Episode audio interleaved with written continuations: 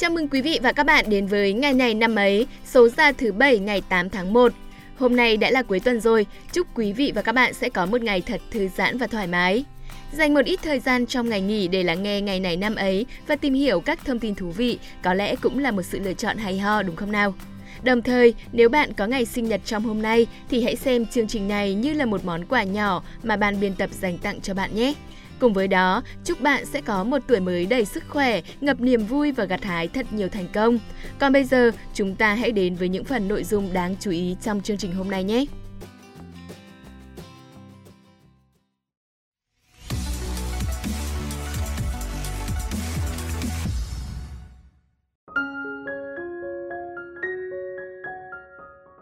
Quý vị và các bạn thân mến, cách đây gần 4 thế kỷ, vào ngày 8 tháng 1 năm 1642, nhà thiên văn học, vật lý học, toán học và triết học người Ý nổi tiếng Galileo Galilei đã qua đời.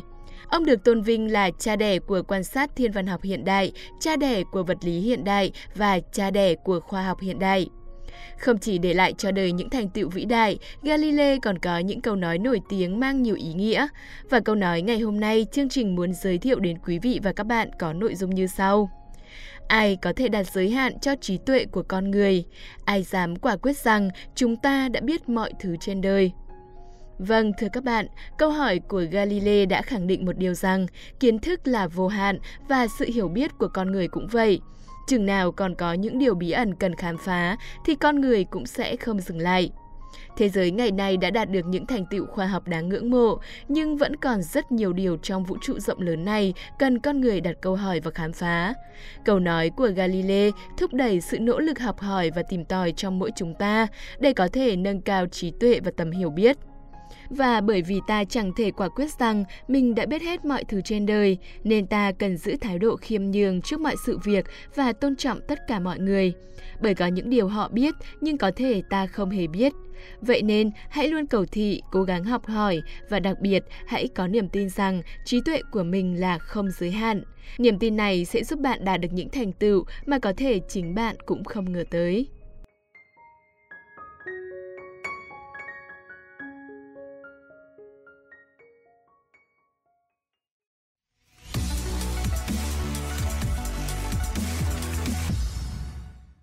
Vậy là chúng ta đã cùng nhau đi đến phần cuối của chương trình ngày hôm nay. Huyền Trang và Phạm Kỳ sẽ tiếp tục đồng hành cùng quý vị và các bạn ngay sau đây để mang đến cho quý vị những thông tin liên quan đến ngày 8 tháng 1 trong quá khứ. Hãy lắng nghe để có thêm cho mình những kiến thức bổ ích bạn nhé.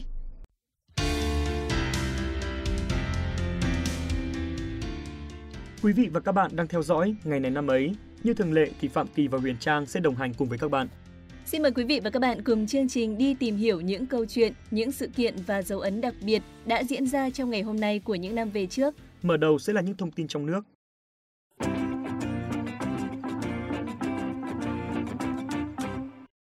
Đầu tiên sẽ là một thông tin về lịch sử.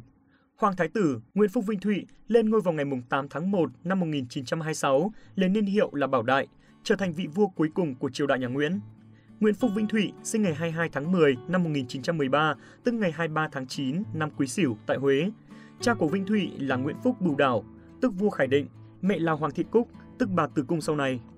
Cuối năm 1925, vua Khải Định băng hà. Ngày 8 tháng 1 năm 1926, triều đình tôn Vĩnh Thụy lên ngôi.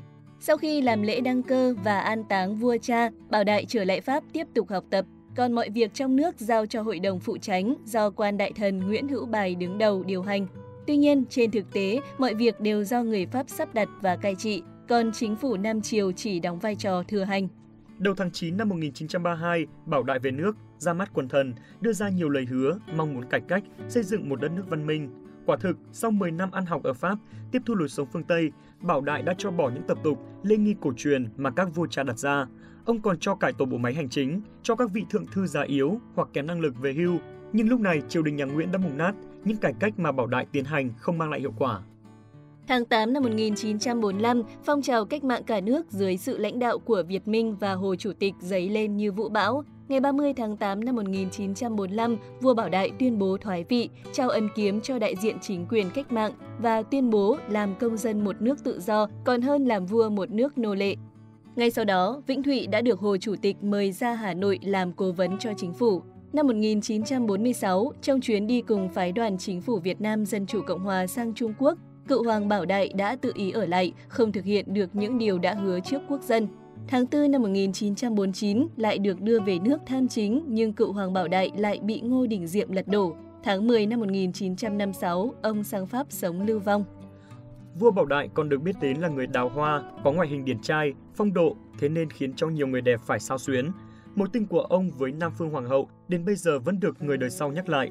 Vì say đắm nhan sắc của Nam Phương Hoàng hậu mà ông đã bỏ qua sự ngăn cản của cả triều đình để cưới bà, rồi còn phá lệ phong bà là hoàng hậu ngay sau lễ cưới. Thậm chí, ông còn hứa rằng sẽ sống chung thủy một vợ một chồng. Thế nhưng, qua năm tháng, ông đã không thể giữ lời hứa.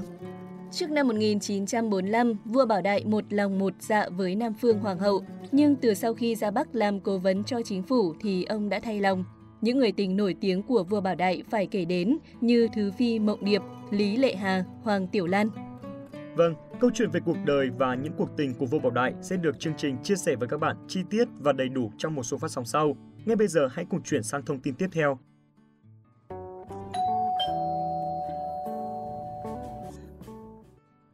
Quý vị và các bạn thân mến, ngày 8 tháng 1 năm 1932 là ngày sinh của nhà báo Hữu Thọ, một nhà báo cách mạng lão thành của Việt Nam.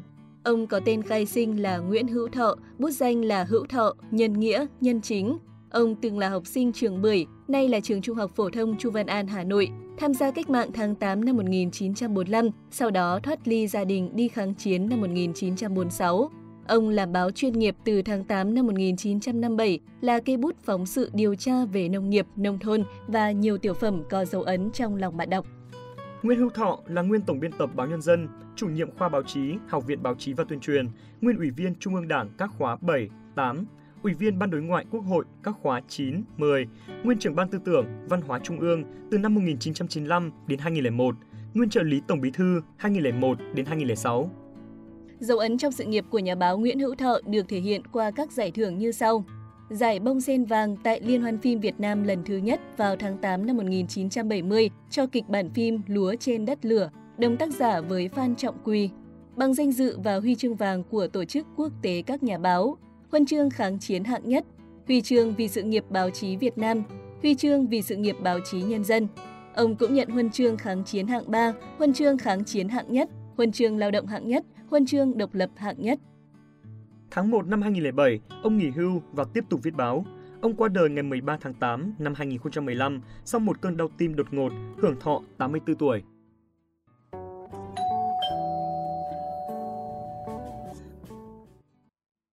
Tiếp theo chương trình sẽ là những sự kiện trên thế giới.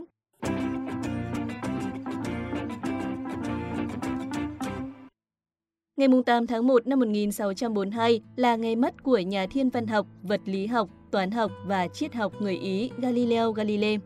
Galileo đã được gọi là cha đẻ của quan sát thiên văn học hiện đại, cha đẻ của vật lý hiện đại và cha đẻ của khoa học hiện đại. Galilei sinh ngày 15 tháng 2 năm 1564 tại thành phố Pisa, nước Ý. Ông là con cả của gia đình có 6 người con. Bố của ông là Vincenzo Galilei, một người chơi đàn lute và cũng là một nhà lý luận âm nhạc nổi tiếng. Ít ai có thể ngờ rằng, ban đầu nhà thiên văn Galilei theo học ngành y tại Đại học Pisa. Tuy nhiên tại đây, Galilei bắt đầu quan tâm đến vật lý và toán học. Vì vậy, ông dành nhiều thời gian và tâm huyết để nghiên cứu các chủ đề quan tâm. Năm 1589, ông được chỉ định làm giáo sư toán học tại Pisa. Ông làm công việc này trong một thời gian trước khi chuyển sang nghiên cứu khoa học, vật lý. Nhà thiên văn học nổi tiếng Galilei đi vào lịch sử là người đầu tiên phát hiện trái đất không phải trung tâm của hệ mặt trời. Ông có phát hiện quan trọng này là nhờ vào việc quan sát vị trí của các vì sao. Galileo Galilei đưa ra thuyết nhật tâm Copernicus và kiên quyết bảo vệ phát kiến này của mình trước sự phản đối của giáo hội thời đó. Với quan điểm đó, vào ngày 22 tháng 6 năm 1633, ông bị đưa ra trước tòa án dị giáo để xét xử. Sau quá trình xét xử, Galilei bị phạt tù trung thân nhưng về sau đổi thành quản thúc tại gia. Một số tác phẩm của ông cũng bị cấm xuất bản. Những năm cuối đời, Galilei bị mù.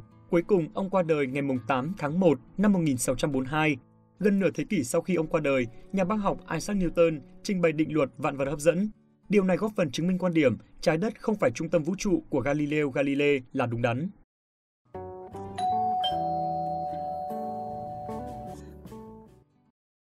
Chúng ta cùng chuyển sang thông tin cuối cùng của ngày hôm nay, đó là một thông tin về thể thao. Hôm nay là sinh nhật lần thứ 36 của cầu thủ David Silva. Anh sinh ngày 8 tháng 1 năm 1986. Silva gia nhập nửa xanh thành Manchester từ Valencia vào năm 2010. Trong 10 năm cùng Man City, Silva có tổng cộng 430 trận đấu, ghi 77 bàn thắng. Anh có 4 lần vô địch Premier League, 2 FA Cup, cùng với năm EFL Cup và nuối tiếc duy nhất của anh là chưa thể chạm tay vào chức vô địch Champions League. Tại Manchester City, anh luôn là thứ vũ khí nguy hiểm chết người khi mở toang đường vào khung thành nhờ những đường truyền sắc sảo như dao cạo hay những pha xoay compa, dê dắt bóng vượt qua từ 3 đến 4 cầu thủ đối phương. David Silva trở thành người thứ hai trong lịch sử Manchester City được tạc tượng vinh danh sau cựu đội trưởng Vincent Kompany. Hôm 17 tháng 8 năm 2020, David Silva đã chính thức gia nhập đội bóng Real Sociedad theo dạng chuyển nhượng tự do trong bản hợp đồng có thời hạn 2 năm đến hết ngày 30 tháng 6 năm 2022. Tại đội bóng quê nhà Tây Ban Nha, tiền vệ David Silva cũng mang áo số 21 quen thuộc như thời anh còn khoác áo Man City. Cựu tiền vệ của Manchester City chứng minh rằng anh chưa hết thời khi dẫn dắt tập thể trẻ trung của Real Sociedad dẫn đầu La Liga mùa giải vừa qua. Đến đây thì thời lượng của chương trình ngày này năm ấy hôm nay đã hết. Xin cảm ơn quý vị và các bạn đã chú ý lắng nghe. Xin chào tạm biệt và hẹn gặp lại.